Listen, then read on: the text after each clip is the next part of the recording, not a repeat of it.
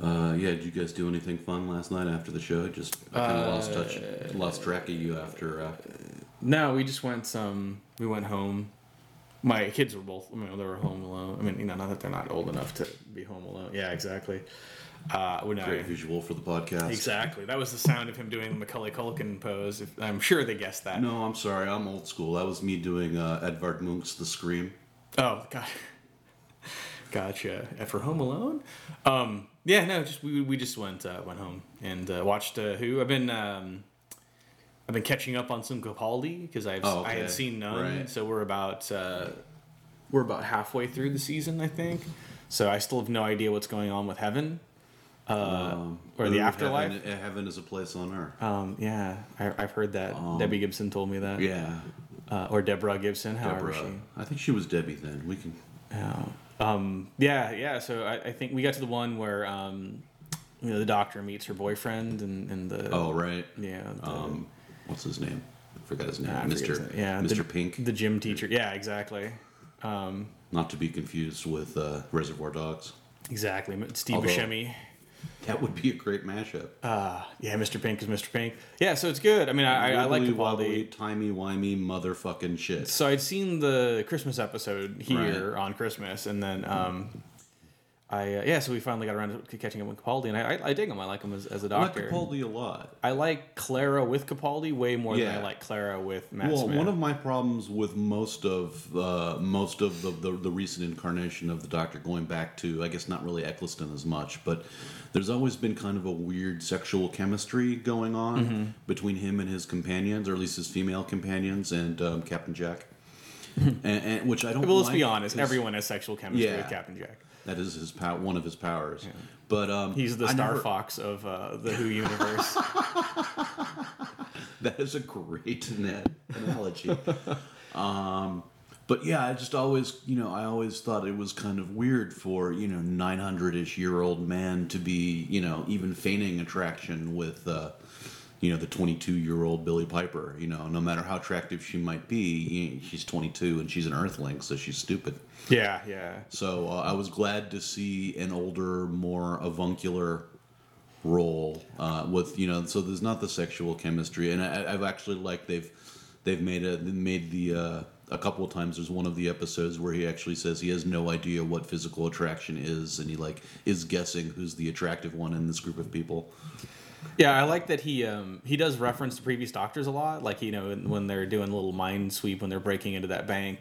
Uh, you know he's he rattles off like long scarf, bow tie. Like he, you know he he, he references those, and he actually brought River up recently. And uh, yeah, I like when there, there's a lot of respect. But I I think that. Um, he encapsulates that uh, that contempt for humanity, like how everyone's Right. kind of dumb around him. Um, like he he gets that well, really good. Um, yeah, yeah. I- Well, I mean, and there are certain kind of archetypes within the Doctors, and I think he goes back to the classic kind of Bill Hartnell, uh, Colin Baker, you know, cranky older, you know, where he's he, he, he's cranky and contemptuous with a heart of gold, kind of, and I really like that. Yeah, no, I, I like him. I like him a lot. So um, yeah, digging some Capaldi, uh, and that's what we did. We watched another. We watched the one with the uh, yeah, where she meets his, where he meets Mr. Pink, and uh, and that weird uh, you know battle pod thing is, is walking around the school, and All right, they're trying to lure it into another dimension. Um, and her boyfriend finds out about the doctor and all that stuff. Uh, yeah, I thought it was well played. I, mean, I like him. Um,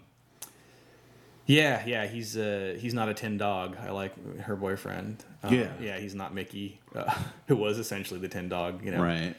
As, uh, He's no, I like I like him. They do some interesting things with him. Um, try not to spoil anything. that's but, cool. uh, no, I mean, I, as far as you know, he's a sled. I liked uh, I liked um, Rory a lot, Right. Um, and I, yeah, I really didn't like Amy until Rory. And like, I like Rory more than I like Amy, and I, and I because uh, he uh, he was he wasn't Mickey, I guess you know. Right. And I think that um, so you're saying Mickey wasn't so fun? no, no, he did not blow my mind. Um, yeah, I really. Uh, I really like that he's uh, that he's smart like Rory was. You know, when, Right. when Rory would would, uh, would would kind of figure stuff out. He's like, "Oh, it must be some kind of miniaturization ray." It's like, "Well, how'd you know that?" Well, because we're smaller and there was a ray. like, do the math. All right, should we uh, tell people who we are? Uh, oh, right. Who are we? Um, I forget. Uh, welcome to the Cult of Popture, episode 58, I want to say. All right, then say feels- it. If it, feels, like- right, yeah. It feels like two twenty nines. I think that we just need to acknowledge that this episode identifies as 58, and you need to respect that it is. You need to treat it as you need episode to treat 58. it as a fifty eight. It might be a fifty nine or a fifty seven, but that's not for you to decide. I, I don't get to. Um, I identify as uh, negative Steve, and I identify as Jay Gonzo. you do. I don't always identify you. As No, Jay no, you Gonzo, don't. But, You- you uh, still call we, me- We've discussed that. Uh, Late for dinner. no, no. Um, I can't Call- think of. call I can't. you- call you by your of, slave uh, name? Oh, you can still call me Bruce. Unfortunately, that was the word I was looking for. I couldn't. Nice. All I could think of was Caitlin because I'm I'm so respectful. I just want to point out how respectful I am that I forgot that Bruce ever existed. That's uh, I threw out all my Wheaties, um, yeah, and uh, all of my Dove walking shorts. Um, which there's a dude who I work out at the gym I work out with who still has those. They're Dove, right? Where- They're the brand that makes those really high cut like speed walking shorts. Oh Jesus! Why would you think I would know a fashion brand? How long have you known Uh, Oh, me? why would you think that was fashion? that is anti-fashion, if ever there was. Okay. Anti-fashion was a song by Social Distortion. Bad social distortion, good. No, that was good Social Distortion. That was off Mommy's Little Monsters. Okay. Then I'll give Um, that. I'll, I'll I'll allow it. Dude, dude that we were watching last night reminded me a little bit of Social Distortion, but Yeah. maybe it was just the tattoos. No, he had a Mike Ness vibe. It was the voice and Uh-huh. the, the kind of this the downtrodden. Uh, I'm going to talk about whiskey and women leaving me, and whiskey leaving me, and you know. Uh, so last night we both uh, went to go see the Altercation Punk Tour, comedy tour at Third Space We did with um, JT Habershon, Habernashy. I don't know. Haber something, um, Mishka Shubaly, Chabali. Yep. and Ron Babcock. Rob? No, it was Rob. Ron. Oh, it was you're right. Ron Ron, Babcock. Ron Babcock. Don't correct me. How dare you? I'm sorry. Um, Don't hit me again. still.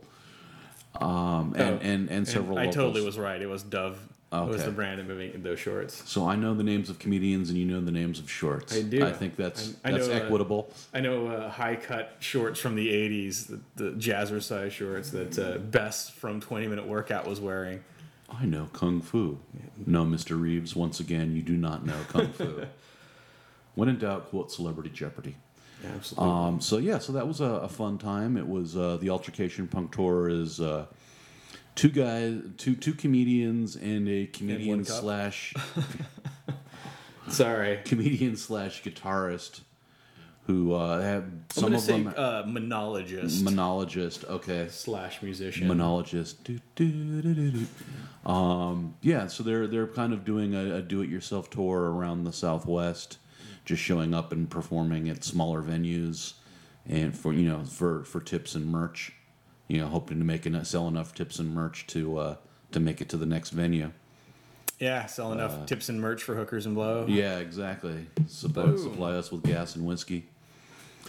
Yeah, it reminded me. They had a very. Uh, speaking of Mike Ness, it, it, it had a very another state of mind kind of Yeah, it was, it. Yeah, was a- know, we're going to get in a van and we're going to travel. It Yeah, was, you know, because it's called the Altercation Punk, and it just it really does remind me of early era, you know, punk stuff. Yeah. the you know Henry Rollins get in the van, and I like that uh, JT last name un, uh, unpronounceable. Uh, a turnstile.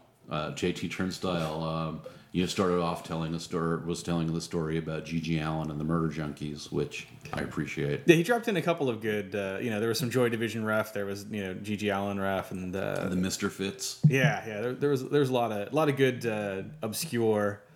Uh, well, not obscure, but just off the beaten path. kind Right, of older, yeah, older hardcore references For, for us over his- forty that were in the audience, comedy. which didn't get bracketed in when he was calling out age groups. You know, he had the under twenty five. Right. He's in his thirties, so he doesn't think about anyone being older Right. than him. Well, no, because you know once you hit forty, you're dead. Pretty much. Um, renew. Well, no, that was. I don't know about you, but I'm in my prime. Um, that was the quote Tombstone. Oh, okay. was uh, when he they asked when Ringo asked Doc Holliday if he what about you you retired ah, I'm in my prime I haven't hit my prime yet. I'll let you know. 27 Oh, that was prime it. number yeah there it was when's the next prime number you're coming up on Um, What forty-seven. is 47 a prime number I don't believe know so, I'm yeah. not that nerdy all right It's not nerdy. It's just math. yeah comedy show good Comedy show, good. it was fun Um, Took the wife. I, I had a show on Friday.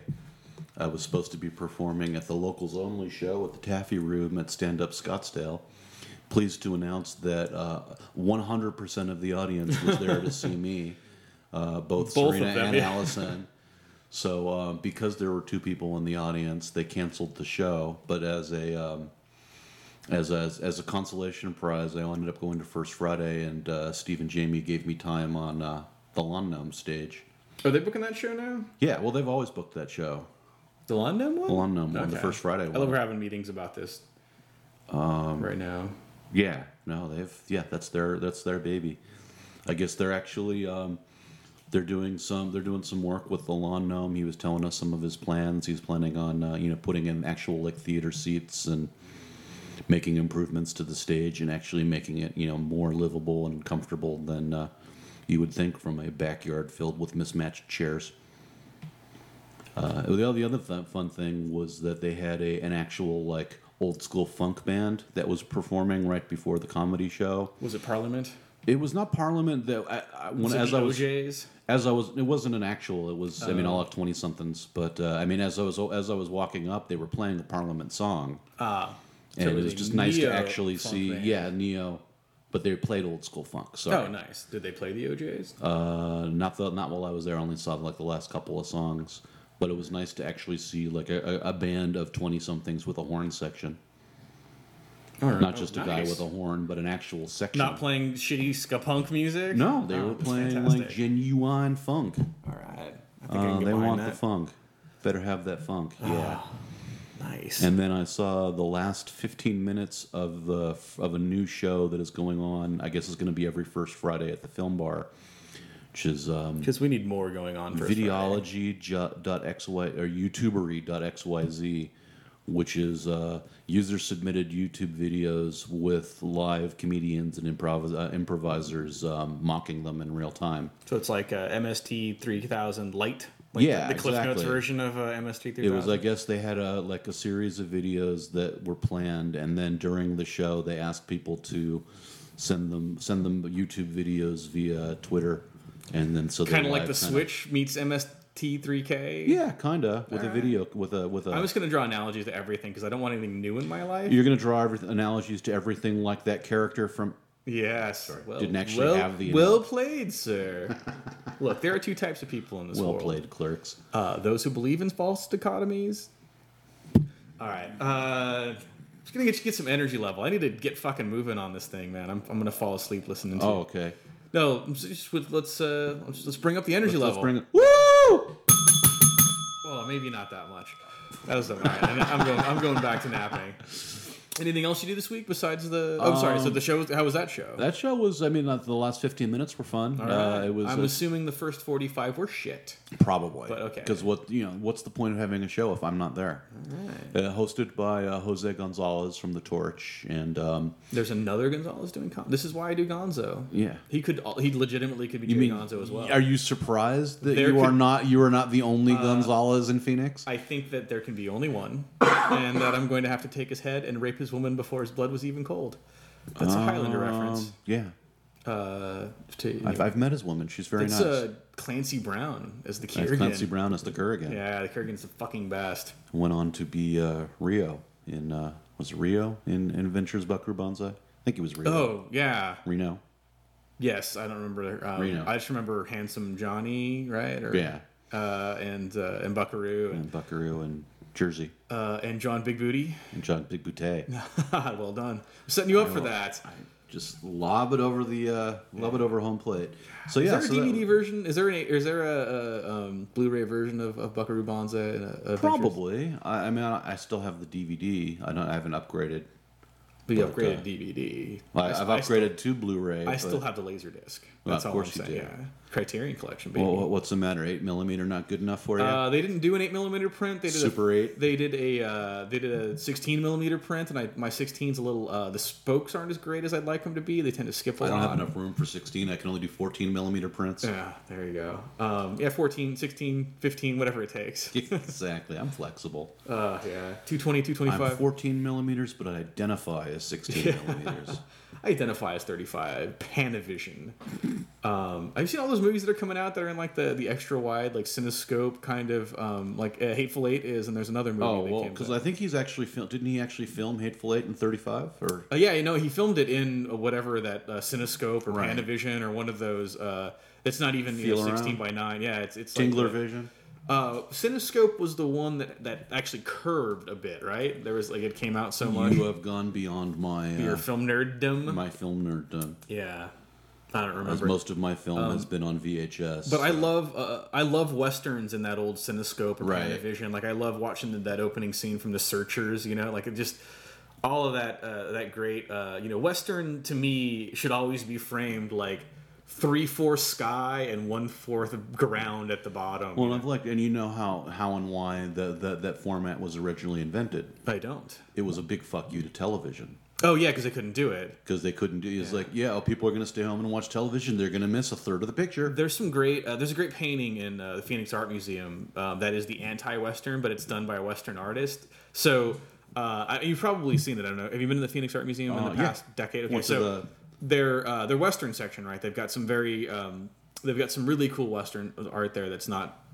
It's not all trying to be you know Georgia O'Keeffe, you know. Right. Uh, or any uh, not but that's like south anyway but there's a lot of like and it's a lot of sky like a lot of puffy clouds a lot of uh, you know a lot of uh, tangerines and pinks in the clouds you know that sort of thing but there's one that is uh, it's three quarter ground that's been tilled like the earth has been tilled and so it's just like random pieces of hay in like this field of brown and this little tiny sliver of sky it literally Nice. is is taken the format of, of uh, western painting and flipped it to where there's it's not bucolic at all it's just dirt with like straw and rock and So this tiny sliver It's an sky. Eastern painting. Uh, I guess so. Would that be the opposite? I suppose. Um, it, yeah, I, I love it. Uh, Bizarro Western. Um, I guess Bizarro Western. There's a fucking. There's the movie we need to make. The Bizarro Bizarro Western. Western. Yeah, I love. Uh, I, I love movies that are aware of their tropes and then go I- against I, them. I believe they've made the Bizarro Western. They call it uh, the Terror of Tiny Town. Oh yeah, yeah. I was gonna go with Unforgiven, but Uh, yeah, Unforgiven or, or um, Django yeah. or uh, oh, Well, no, because I think Django. Because to me, um, actually, the Bizarro Western would be Serenity.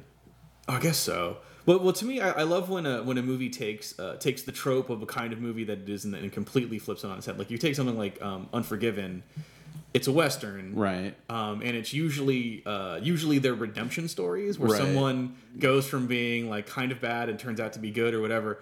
Uh, and it takes a a man who's turned his life around and then forces him into a situation where he indulges in his most violent behavior. Uh, and you take a movie where killing is kind of um, fast and loose, kind of like you know people die kind of willy nilly. You didn't really get to know them, and it makes you care, or it, it gets you deeply, intimately involved in everyone in there. And like two people die, I guess. I mean, well, you know that you know, I guess more people do die, but it, uh, but it makes every death have impact. Uh, you know, people run out of bullets. It takes all of the tropes of the western and, and, and inverts them, and, and that's kind of why we feel it's uh, you know end of the west western. I guess maybe not anti-western. And there is a Duck of Death. There's a duck of death. Yeah. I'm trying to think. That was one of the running. Uh, Richard Harris shows up, and he's the Duke of Death. Oh, But that's right. They're semi-literate. So Duck of Death. That's right. I forgot Richard Harris is in that. Yeah, yeah. And it's a um, you know, You what? You thought he was still in MacArthur Park? uh, yeah, yeah. Um, I left my cake out in the rain. Um, sorry, and that's gonna be stuck in my head for fucking You're ever. welcome. It took so long to bake it. I don't think I can take it. Um, yeah, yeah. So, uh, we, how did we get on talking about inverting? Oh, we talked about westerns. We Those talked about bizarro westerns. Uh, um, we about speaking of inverting, the uh, one of my favorite movies, uh, cult movies that, that no one shares with, was a, a, a turn on the gangster film.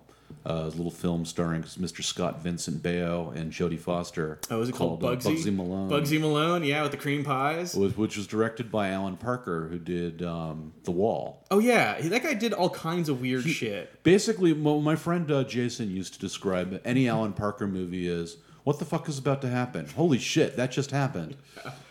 I'm gonna look that up right now because I know that guy's done a ton of stuff. Alan Parker? Yeah, Yeah, my mother did, uh, um, hated that fucking movie, and it was one of those. Bugsy Malone? It was one of those. Yeah, it was one of those channel. It was like Jodie Foster, Jodie Foster and Scott Vincent Baio. Yeah, and uh, and it was yeah it was it was a gang like a 20s era gangster film but it was all done with kids you know like teen uh, young teenagers in the main parts And so like and then instead of anytime there was a car, they would it would be a pedal car. And the final gun battle was all done where they're firing cream puffs at one another. Yeah, they had like these weird cream puff shooting guns. So it, it, it it's just this this gloriously crazy recontextualized thing with uh, random musical numbers every so often Oh, because of course it did.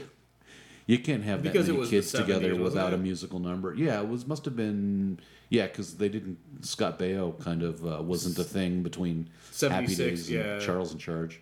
Oh, he did Zapped. Right? Oh, okay, Uh, that's a thing. yeah, Zapped is a thing. There's there's another great Channel Nine movie. It's up there with the uh, the Pom Pom Girls. He wasn't in. He wasn't in. You really gonna let the Pom Pom Girls go by? I don't. I don't, Oh, I never don't know the mind, Pom yeah. Pom Girls. It's fun. I'm assuming it's about cheerleaders. Yeah, kinda. Yeah, it's uh, one of the Carradine brothers. Uh, it's kind of teenagers run amok. Kind of those. Remember the '70s? Like had the great. Uh, like kids are out of control movies, like uh, Over the Edge and, and Pom Pom. I mean, Pom Pom Girls was, was more fun. Over the Edge was, was definitely more. Uh, See, we need the druggy- untouchable pom pom girls, like a gritty urban kind of showing the dark underbelly pom-pom girl. of the uh, of the pom pom girl society, yeah, with Richard Harris as the palm of death. it was. Yeah, there was just one of those Channel Nine movies that was always on, and and my mother fucking hated little kids as gangsters with this weird allegorical like oh everyone gets hit with cream puffs but it's like a massacre you know Right. Uh, really strange stuff And Channel Nine movies were inherently inferior to uh, Channel 5, 11, and thirteen movies for some reason. yeah And they were all 9 the yeah. indie film, the, the all the indie stations in L.A., but Channel Nine was always like the bottom barrel for some reason. uh, Channel Nine is where I think like Billy Joe Bob Briggs got all of Right. his fucking. Well, uh, isn't Channel Nine the one that would just show Slithus every week? Slithus? I think it was Slithus. Or are you thinking of? S- Yeah. Yeah, with uh, With Der- Dirk Dirk Benedict. Benedict, yeah, yeah. exactly. Yeah, where he gets turned into a snake. Yeah, he showed that. and Uh, Channel- frogs. uh, Channel Nine, uh, you know, like Food of the Gods. You know, uh, yeah, Channel Nine had some great like afternoon theater on the weekends, and it Right. also on Sundays had Elvira followed by Kung Fu Theater. okay. Which was fucking amazing. Um, yeah, I mean, it had some good stuff. You know, Channel Uh, Five if they'd had your. Uh, only ever just combined the two into Elvira doing kung fu theater. That would have been fantastic. Well, it was always a great. Um, I tried. I think that's the one. That's where I first saw like uh, 36, 36 chamber and uh, Master of the Flying Guillotine and the one armed swordsman. Um, yeah, and you know, it just it had a, a you know a real low rent like. We're just you know like we got fifty bucks we can buy It was- uh, the Incredible Melting Man and put that on It was almost entirely the uh, the the station from UHF. yeah Except yeah. it wasn't actually a UHF station. yeah it was like right uh, it was UHF station adjacent right it wasn't Right. channel uh, no no it was uh, Channel 13 was the last Yeah, of the, yeah. the VHF. 13 had some shit on it too 13 and 11 but 11 became fox when like we were in high school Yeah. and then um but five had uh, you know, Five five had had, your Star Trek- family theater uh, Five, five had the Star Trek reruns. so- that's right and then And- and the, Twilight uh, Zone. it had tom hatten Tom Hatten. doing popeye cartoons and then the And- family and- film theater Yeah, Popeye cartoons, Little Tom Rascals. alive? I believe he is. I think we looked him up on a previous I think we have i'm still looking i still want to know if tom hatten is alive He That still guy- has that hat. It is now surgically fused to his body. uh, he's in spies like us i always forget that Oh, uh, really? tom hatten is in spies I haven't yeah. seen that. In, He's one of the generals that comes down to see the uh, the the uh, missile defense thing work, but I think he might yeah he might have been one of the people who was making it not work so that they could. Because wasn't yeah. he? He was a naval guy, wasn't he? Uh, I, I think you're just thinking that he was a homosexual, and maybe that was or closet. No, I'm, I haven't seen Tom Hatten in since I've known what a homosexual was. So I had no opinions at the time. I, I, think he, I think he might be closeted gay guy. um, Okay. if I'm not mistaken. Uh, yeah, he was. In, he was in. Uh, he is still alive. His birthday's coming up. Uh, he's going to be 192. 90 i want to say Okay, so I was only nine- 100 uh, 80 89 let's see 1926 what is that 1926 would be 89. yeah he's gonna be 89 in november Graphic artists and math. What do you yeah we do? don't we don't get, get, get along well yeah um tom hatten that guy was that was such a huge part of my uh because they used to show in addition they used to show the old black and white popeyes they didn't show Yeah. the, the new color where you know everyone kind of gets along and Sweet Pea was. I mean, they had the old like you know Alice the Goon, Right. uh, weird fucking you know Popeyes, um, where they had the uh, the original ones had the um, uh, diorama backgrounds.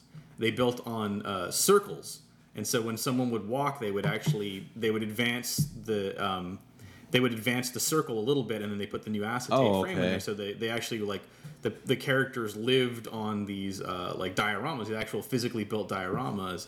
Um, yeah, it's, it was pretty ingenious. I mean, like back when. Uh, Walt was inventing the multiplane camera, the the, the studio that did um, that did Popeye cartoons, which I, am trying to remember. Like, but Ralph Bakshi started there too, uh, and I, I can't remember what the name of that studio was. But yeah, they had these weird, uh, like they were huge, like three foot in diameter dioramas that were built like sand and pebbles. And so when walking down the beach, they would just it, it was it was notched so that they knew for every frame would match up with like a footstep or what have you. I feel Popeye is a franchise that is ripe to make a comeback. It's kind I've of been on the some decline really cool since. fan 3D stuff. Like they had a they had a, a proof of concept thing. I thought they were going to make Did a 3D they? movie, and it actually looked pretty decent. Way better than that fucking Peanuts debacle that's coming out that I'm oh yeah, boycotting. that looks horrible. Yeah, yeah. There are uh, Better or worse than the Robin Williams movie? There are three good Peanuts movies that exist. We don't need any more. We got The Great Pumpkin, we got Christmas, and we've got the camp one, and that's all that really needs to happen. No, the one where he gets um, where the no dogs allowed, where he's trying to find the or Snoopy. Oh right, that Snoopy Go Home. Yeah, yeah. Snoopy Go Home is also There was so a, a fantastic student film that came out of USC around the time I was in college. That was called "Bring Me the Head of uh, Charlie Brown." nice. and the Great Pumpkin comes down fr- comes down to Earth and puts a bounty on Charlie Brown's head. So all of the kids go out, and uh, Charlie Brown ends up like, you know, having like the the headband and and uh, gun montage like in Rambo, and has to blow away all of his friends who are trying to collect the bounty. Nice. Um, yeah, I loved. Um, not loved. I mean, it's probably uh, when uh, when Charles Schulz died. They did that full page ad. I loved it when Charles Schulz died. uh, where they had Charlie Brown. It said "good grief" and they just crossed off the good. You know, it was like a full page ad with just him and yeah, good shit. Um, let's see here. I don't know who did the cartoons. King Features. King features. That's well. Yeah. That's really because Yeah. they aren't they the ones that do all the stuff that Dynamite is now uh, pillaging. Yeah, the, the Phantom, the uh, Mandrake, and Yeah, yeah. I don't know who owns. Well, Phantom and Man, I think they're public domain now. All that King's Okay. feature stuff. Uh, some of those things, you know, like um, what's it called, gets cleaved off. Uh, like Felix the cat always Right. ends up with a home, and you know, but Koko the the clown, you can, you know, I think did Co- no Betty Boop and Koko lived in the same world, but I think you can like Koko is I don't know who's but- involved in the Boopiverse these days. Did you see the uh, Betty Boop live action thing that Rose McGowan did? no, Oh man, it's fucking. really? Okay, I'll have to look for that. she like gets hit in the head with a shovel and like swells her head and makes her kind of dumb. You know, it's like it's kind of, it's it's real. Uh, it, it, it unravels some undercurrents, uh, some subtext of Betty Boop you didn't realize was there, and, and It, like, oh it no. amazes me the the recurring popularity of Betty Boop as an icon, despite the fact that she hasn't done anything since um, I'm going to say Roger Rabbit.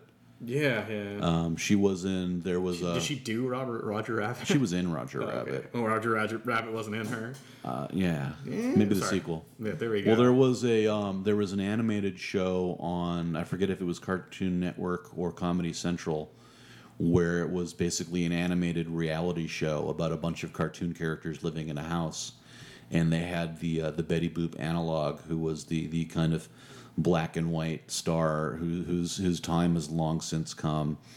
And uh, yeah, that was the running gag was that she was fat and hideous and slutty. It was a Fleischer cartoon. Did Popeye? Oh, okay. Fleischer did the original ones.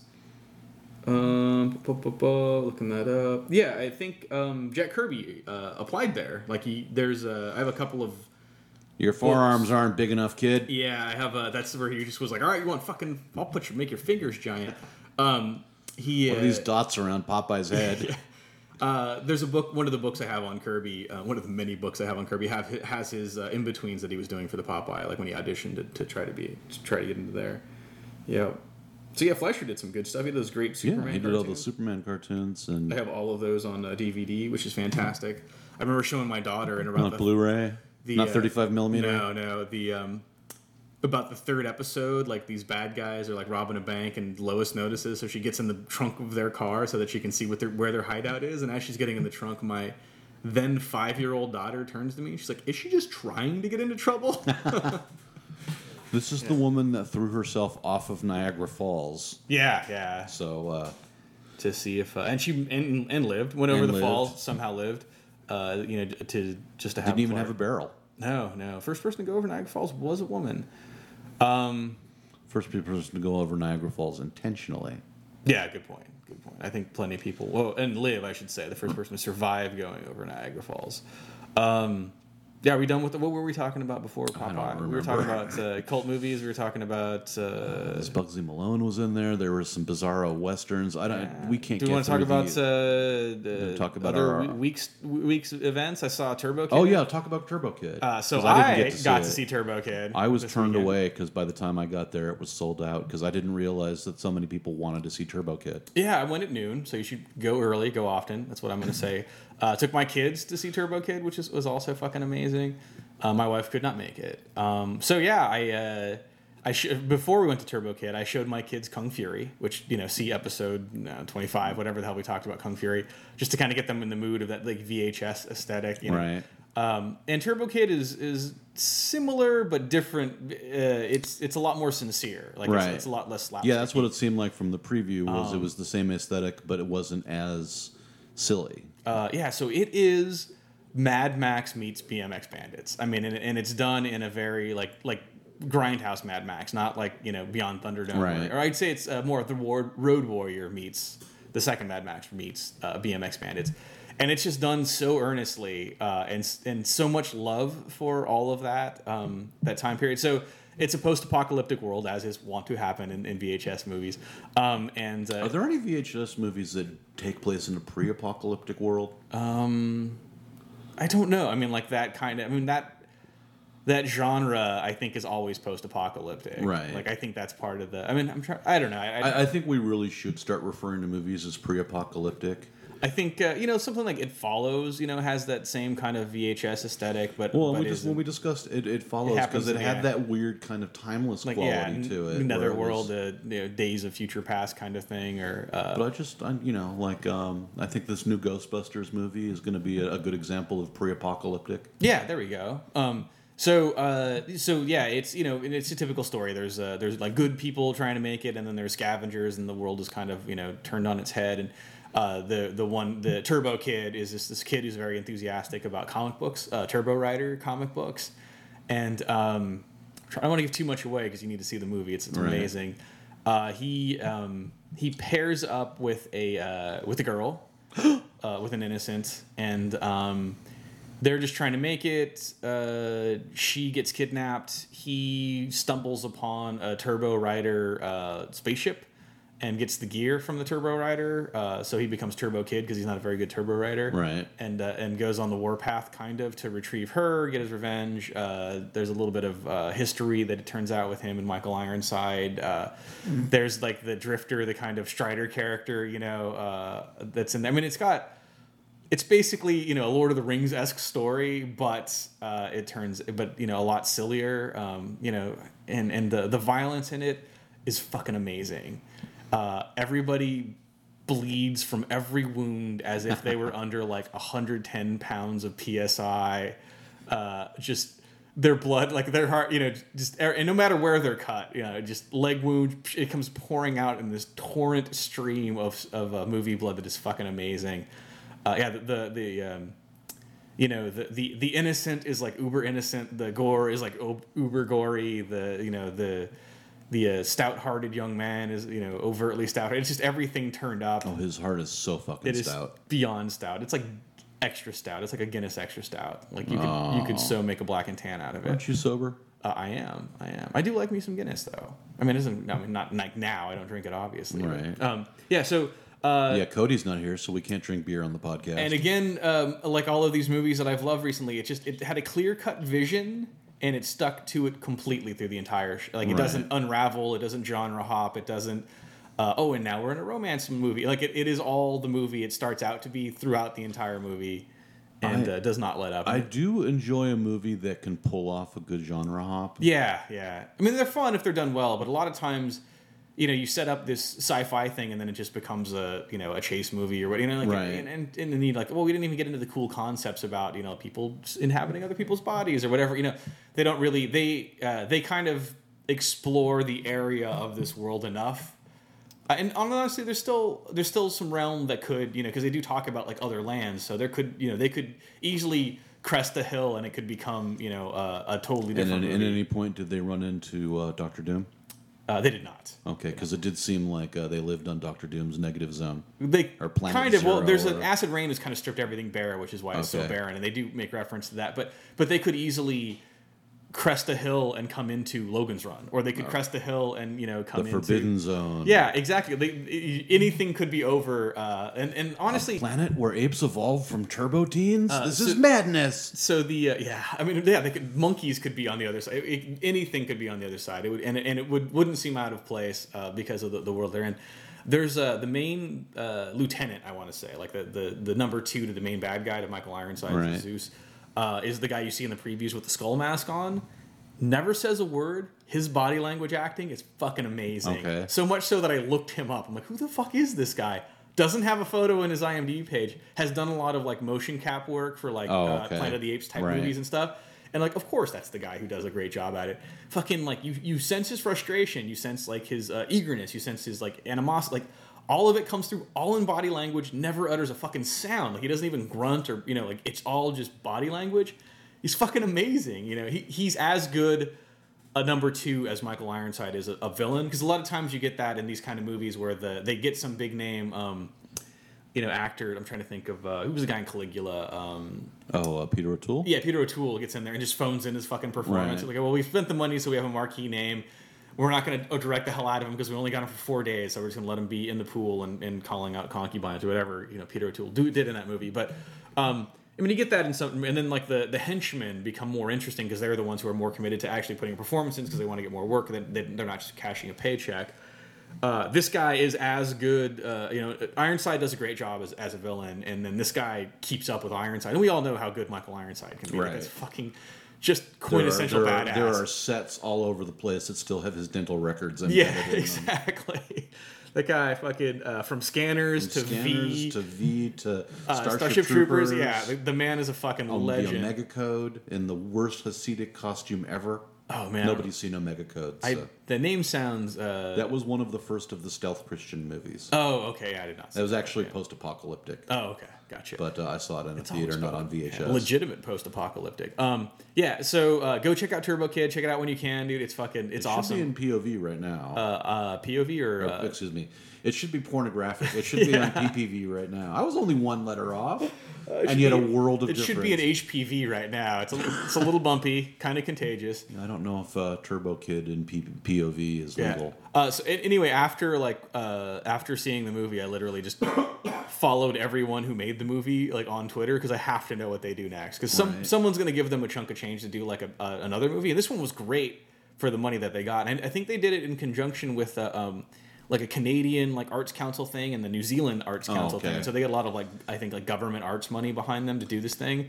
And it's uh, it was No new taxes for Turbo Kid. yeah, it was uh, it was kind of awesome, man. I really, really, really enjoyed it. So uh, did that, and um, yeah, caught up on Who, and that was been my weekend nerdiness. There was actually um because we haven't done a little uh, and too much OPP in a while. Oh yeah, I did. There was um oh you want to do yours and then I'll I'll, Um, I did a movie fighters, which is Chris Sims and Matt Wilson's other podcast. They do um, they do War Rocket Ajax, and then monthly they do movie fighters, where they watch a movie uh, and then they beat it up or get beat up by it. So they, they do like a little bit of uh, intro. They talk about what the what to expect, what they're hoping from. Then they literally sit and watch the movie together uh, via Skype, uh, and then after the movie. They, again, they do running commentary during the movie. Obviously, that doesn't get recorded though, and then it just it just jumps to them. So you you get the before and the after from them, and they review the movie. Usually, go break down what the movie is, and then uh, give you like a good points, bad points, and then like an overall review of it. Um, I was their first ever guest. Ooh. Um, yeah, so uh, episode fifty, we we watched uh, El Santo versus the Vampire Women, or Okay. Samson versus the Vampire Women, if you're American. Uh, we watched the dub version, which the dubbing was one of our chief low points. Um, but listen to the episode. Check it out. War Rock, or I'm sorry, uh, Movie Fighters. Uh, Matt Wilson, uh, Matt D. Wilson, and uh, Chris Sims, and uh, yeah, so I got to I got to sit on, on Skype and uh, and watch an El Santo movie, which uh, twist your arm. uh, yeah, yeah, exactly. Um, I've only seen snippets of it recently. I know I've seen it before, but I've only seen snippets of it recently when I was at um, Lucha Vavoom. They, they play loops of like El Santo movies, and they do have the uh, El Santo and Blue Demon battle, uh, Dracula and the Were- uh, Wolfman. Uh, that one comes on a lot uh, there too. But this El Santo versus the Vampire Woman, parts of it come up, and there are some fucking amazing parts in this movie. Uh, there's a cut of that movie. I'll, yeah, spoiler alert if you if you don't want to listen to the whole, you know, I'll, I'll sum up the the episode. Uh, there's a 35 minute cut of that movie that's fucking amazing. Uh, and, but but the movie's 90 minutes long. Right. they do a lot of stuff twice, like and literally, like there's two of this, two of that, two of the, you know. So, um, but yeah, so I did that uh, for my other my OPP. Um, I was just going to comment. I, I was not on another podcast, but um, I was listening to uh, one of my favorite is uh, Comedy Film Nerds, which is Graham Elwood and Chris Mancini, and all and, and- a guest. We'll talk about uh, Did Chris new movies. Mancini do the Pink Panther song? No, that's Henry. Oh, okay. Any relation? Uh, I don't think so. All right. Uh, based on based based on what I know of Chris Mancini, he is not living on uh, Pink Panther money. Gotcha. Um, but uh, they had on a guy named Adam Rifkin. Adam Rifkin has been a filmmaker for a long time, and they talked about his first film, which is a, uh, a cult classic of mine that we, we loved, or I loved, and I don't know how many of my other friends loved when it came out. Uh, a film called The Dark Backwards. Have you ever seen this movie? I don't know that I have. What's This it is um, it's Judd Nelson, Okay. and kind of you know Yes. post post Rat Pack, not Yeah, Rat, Rat yeah. Pack, and he is he and Bill Paxton are Sounding these familiar. sanitation workers, and Judd Nelson is a wannabe comedian, and he goes and does open mics and is horrible, and Bill Paxton plays accordion to instead of a rim shot. Oh, okay. And then he starts growing a third arm. Oh, And yes, As soon as he starts growing the third arm, everybody wants a piece of him. Yes. And this is just, it is a hilariously dark and disturbing and just weird film. It's just filled, it, kind of has a weird John Waters meets Terry Gilliam vibe because it's all like this, just this weird filth and depravity. Um, I mean, the filth from Gilliam, just everything is, is, is nasty and disgusting and, and laced with trash. And then John Waters kind of, you know, like Bill Paxton has this thing for uh, the BBWs, we shall Oh, say. nice. The very BBWs. um, and, and it has some great uh, it has some great uh, turns from um, uh, James Caan is the doctor as one of the greatest lambs. I'm sick and tired of you mama's boys coming in here with every cut or scrape or third arm coming out of your back or something. uh, Traci Lords is his nurse. Oh, nice. And Legal so- Traci Lords. Uh, legal Traci Lords. Nice. Well, she didn't get naked, so I think any, yeah. Okay. Um, we'll do a we'll do an episode devoted to Traci Lords. Let's maybe not. Maybe, maybe not. Um, yeah, so I just uh, that just kind of popped up in random, ran, uh, random. This was a, a, a cult film that I really liked. The uh, the the filmmaker was working on something new with uh, Penn Jillette. That Oh, sounds cool. amazing.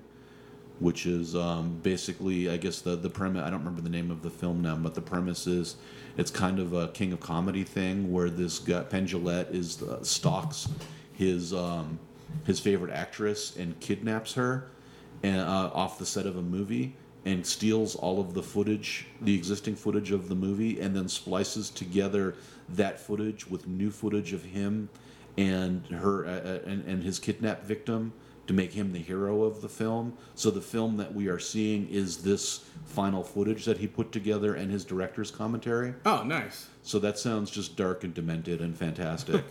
um, if I knew the name of it, hey, wait, I have a uh, I have an internet device right here. Is there a way to steal footage from anybody?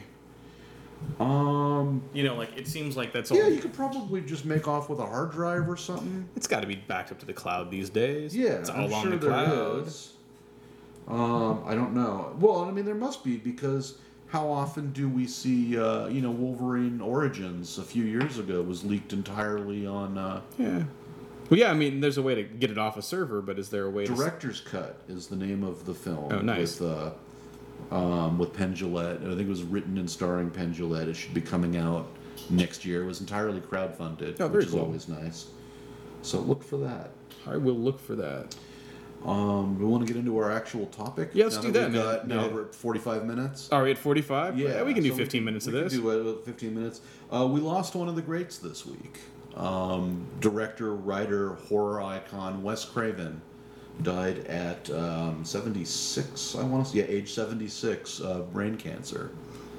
Mm-hmm. And Wes, uh, I mean, Wes is is best known for you know two of the you know kind of back to back franchises that defined horror in their decades. I mean, the 80s was more or less defined by the Nightmare on Elm Street franchise, and 90s horror was more or less defined by the Scream franchise. Yeah, yeah. Is that '90s horror? Um, yeah, Scream was okay, late '90s, maybe early. Yeah, 2000s. yeah. I would say they're more of the 2000s thing, but I guess it was late still. night. Yeah. Let's not forget music from the heart. He did. He did. Uh, He had, yeah, he had a very uh, odd career. He started with, um, he started with Last House on the Left, which was really the first one of the first torture porns.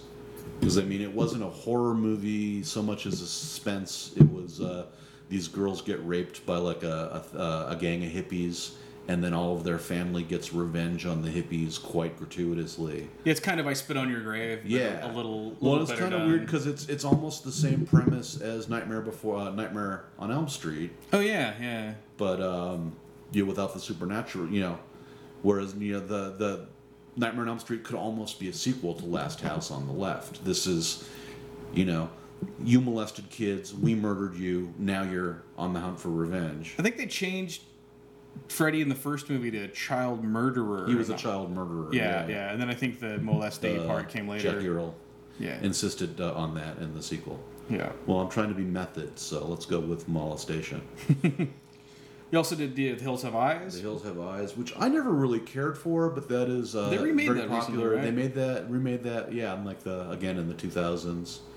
Um, the Hills Have Eyes is great because uh, the, the the kind of iconic movie cover starring. Um, I know his name is Michael Berryman, but most people know him as the guy with the head.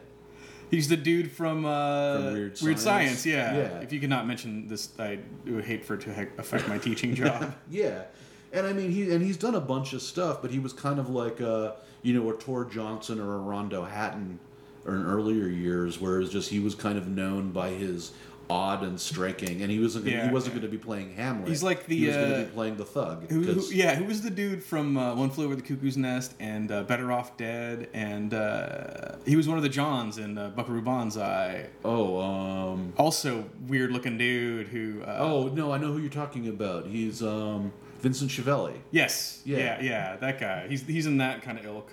Yeah, but I mean, yeah, but he you whereas Vincent Schiavelli just kind of is weird and creepy and could be you know creepy accountant or where you know Michael Berryman is just hulking with this deformed head, so he can really only play the monster, which I think he was fine with. Um, he also did uh, Wes Craven also did um, wrote and directed the Swamp Thing. Yeah, which is the, uh, Adrienne Barbeau one? Yeah, Yeah. the earliest of uh, DC. You know, after Superman. The Was it earliest of- before? No, it was it was 82. Right, yeah. so it was after Superman, but it was before Batman. Yeah. So it was the second of the DC adaptations, which uh, seems to get forgotten about.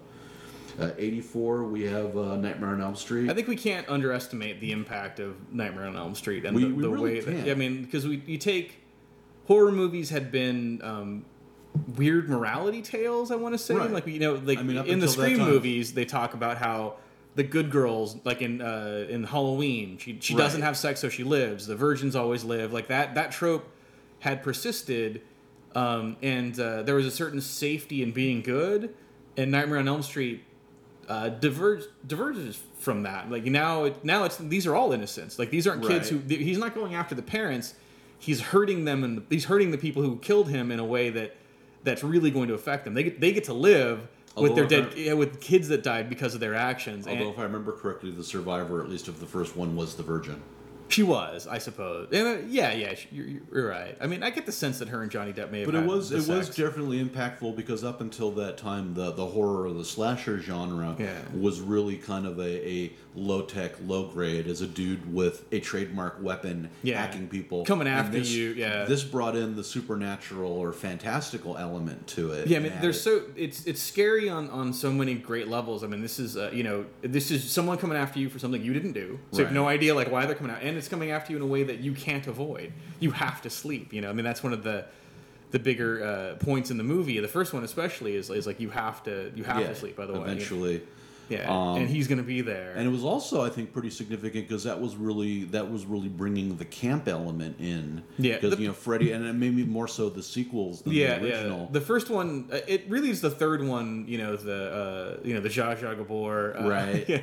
That's where he really gets funny. The first one he barely speaks. Like he only has like five or six. He lines. speaks, yeah, a little bit, but Yeah. um, I'm your boyfriend now. Yeah, I guess. It, yeah, it's a little goofy. I'm sorry. Uh, hopefully, my tongue did not extend into Yeah, the podcast. it- the microphone didn't become a, a fa- Yeah, but uh, and he only did the first one. The second one is is fucking terrible, and then the third one is where is probably one of the better ones. of that. But I, I have a um, a real affinity for the first one because my friends got a bootleg VHS of that in like '85, I want to say, and like uh, and the colors were all shifted, so everything red was like this weird magenta. so all of the blood was like like Pepto Bismol like everywhere. Like the scene where Johnny Depp gets pulled into the. I never seen. I hadn't seen that in real color until I was like in my twenties. Uh, to me, it was always this this giant upside down Pepto Bismol bottle that was just spewing everywhere because that was the pink that it was. And, and we watched that movie until the tape ran out. Nightmare on Elm out. Street was the first R-rated movie that I ever snuck into as a kid, and also other than Star Wars was the and, and up until Mad Max Fury Road was the only movie I'd seen in the theater multiple times because Nice. I, I really liked that. Yeah, um, yeah. Let's just quickly go over. Um, you know, th- so the '80s he was pretty much dominated by him doing Nightmare on Elm Street sequels. He was in the uh, Fat Boys "Are You Ready for Freddy?" Did video. he, uh, Did not realize that. Oh yeah, yeah, yeah. That was the. Um, let's see. Did he? He only did the first Nightmare though, right? Um, He I did the think characters, He did yeah. a couple. Um, No, he only he only just, directs. just characters. Yeah, okay. he directs the first- He did the story for number three. Yeah, but he didn't direct it. He didn't direct it. Uh, in 1989, one of my one of my uh, favorite movies that he did, uh, Shocker, Shocker. fucking Horse I was Pinker. say, Shocker is fantastic, and then it's followed by uh, People Under the Stairs, which is another fantastically just over the top cheeseball horror. Um, yeah, Shocker cannot be. And it's funny because the guy that was uh, so over the top crazy as the villain in Shocker went on to become assistant district, uh, assistant director Skinner in uh, the X Files. Yeah, yeah, like and was also uh, uh, the, I love that he's- the Duker in Three O'clock High. Yeah, yeah. I love that he's worshiping the TV in the beginning before that. You know, like that that imagery alone was like, oh, that's such a great commentary on on the on our society now, like how plugged into technology we are. It, making a commentary back in '89 about it, how plugged in everybody was. Right. And then let's see, and then you know through throughout the uh, the eighties and nineties, He did do Vampire in Brooklyn. I think we have to Oh, we have to acknowledge that. that that's so, a thing that happened. But then he did Scream, Scream Two, Scream, Scream Three. two, Scream three, Scream uh, some four. Hills Have Eyes remakes, uh, Yeah. something called uh, The Last House on the Left remake. Oh yeah, that had uh, Pulse that I've never heard of. um, which one? When did Pulse come out? Pulse was two thousand six. Oh, there was a movie called Pulse that came out in the '80s that was really good. Okay. Um, and uh, yeah, it was like this weird pulse went through everything, and like the appliances started kind of coming along, a little Maximum Overdrive ish, but a little more uh, Demon Seed meets Maximum Overdrive. I want to say. Um, you ever see the Demon Seed where the robot's trying to get the girl pregnant? A million years ago. Yeah, yeah. Um, and I think he, he just wrote. Uh, what were we saying? Maximum Overdrive. Uh, shit, I don't remember. He did Red Eye, Pulse, Scream. Um, oh, Deadly Friend. I guess uh, that was early. Oh, the um, Last House on the Left had uh, Sara Paxton in it. She she uh, Oh. she's great. I love that girl. He directed a 1986 episode of Walt Disney's Wonderful World of Color. I want to know how that happened. Does Well, it I think they probably which just needed a director. No, probably not.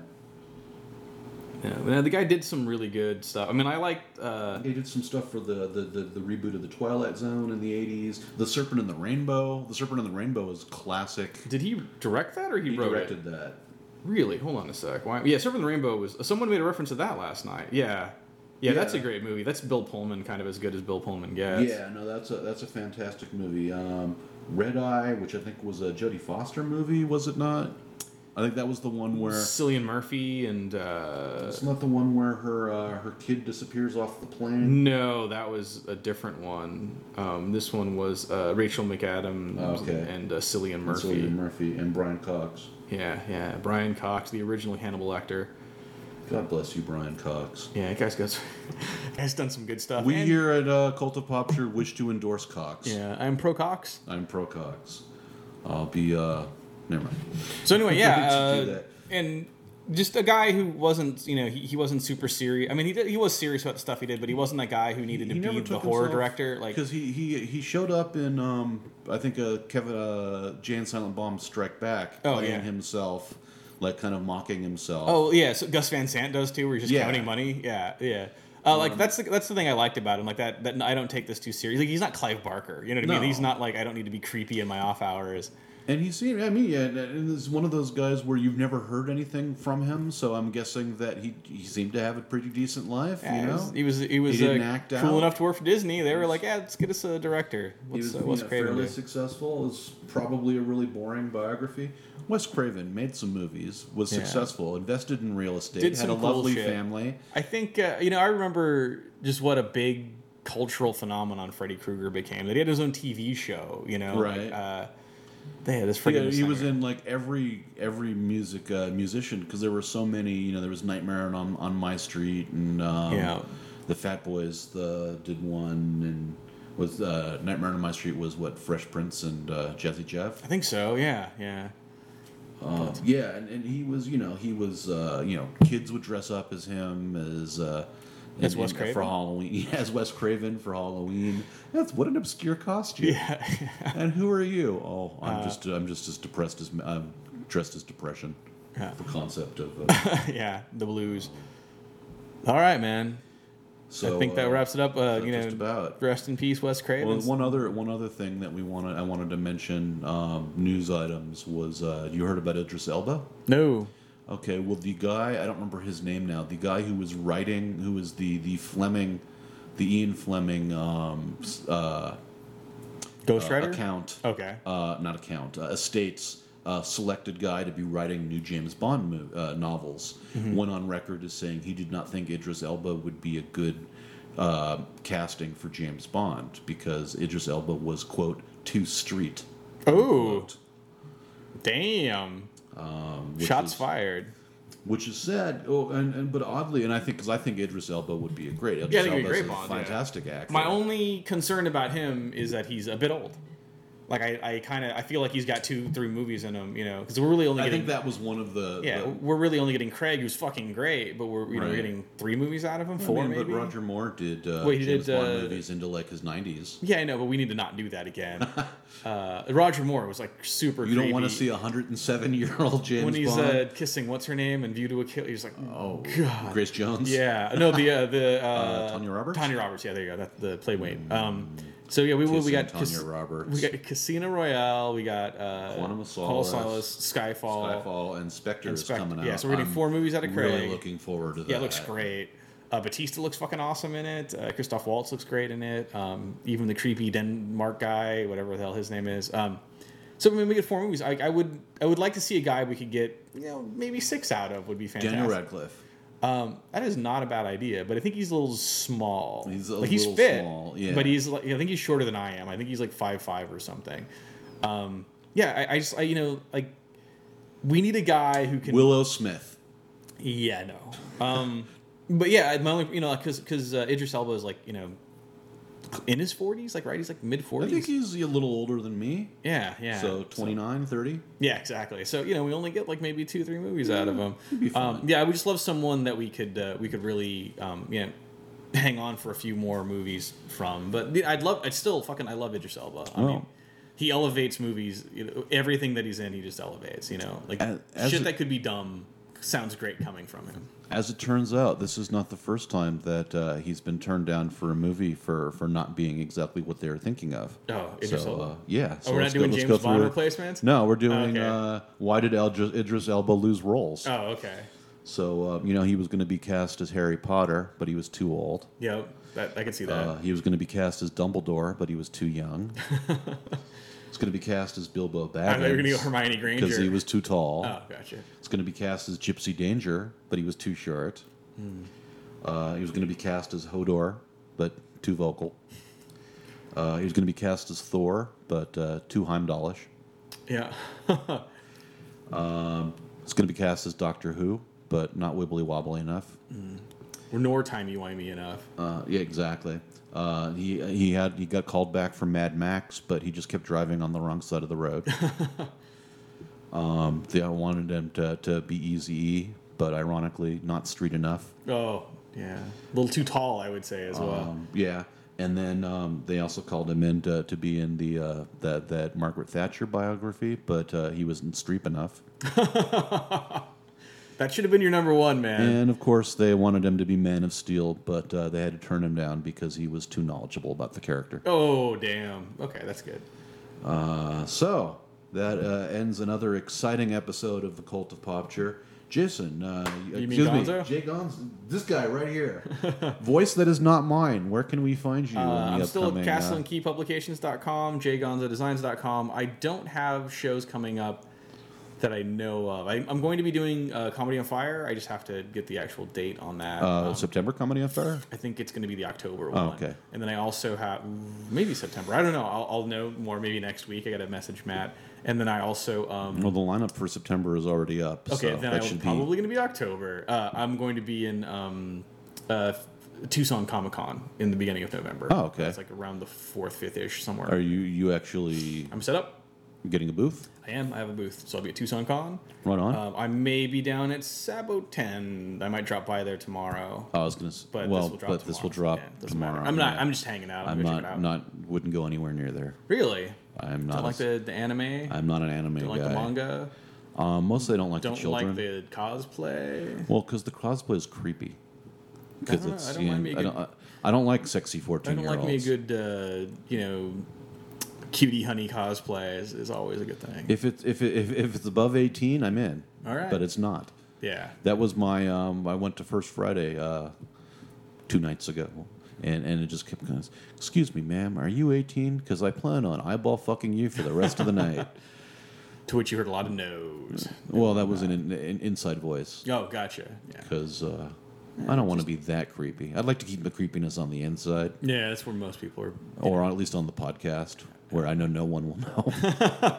Yeah, the three people who listen to this. All right, where can everyone find you? Uh, I will be performing at Third Space on September 17th, and I will be performing at Jokebot, which is a new show that is going to be debuting at the Film Bar on September 19th.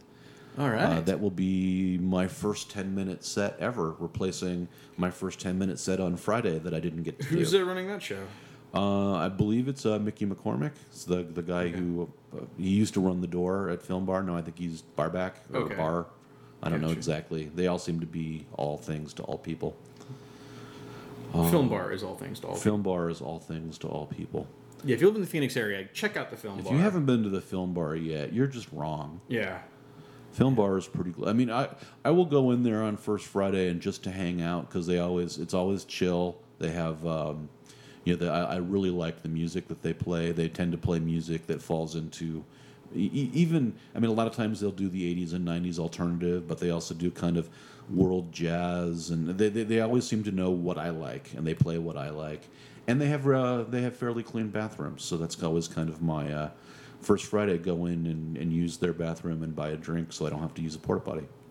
here you go. Little insider tip, there you go. uh, that or possibly insider TMI. meh, Yeah. meh. I say meh, meh. meh. I say, I say right. meh to this episode. I didn't put my glasses. So, uh, oh, I didn't realize I brought them with me to not put them on. They're filthy. oh, let's. There we go. Okay. Well, now that you now- have now that you have your glasses All right, on, start over. so you're listening to episode 55, 58? I identify as fifty-eight. Yeah, but call back. yeah. All right, everybody. You want you, uh, now that you've got your glasses on, you want to end it? Sure. Uh, as always, insert catchphrase here.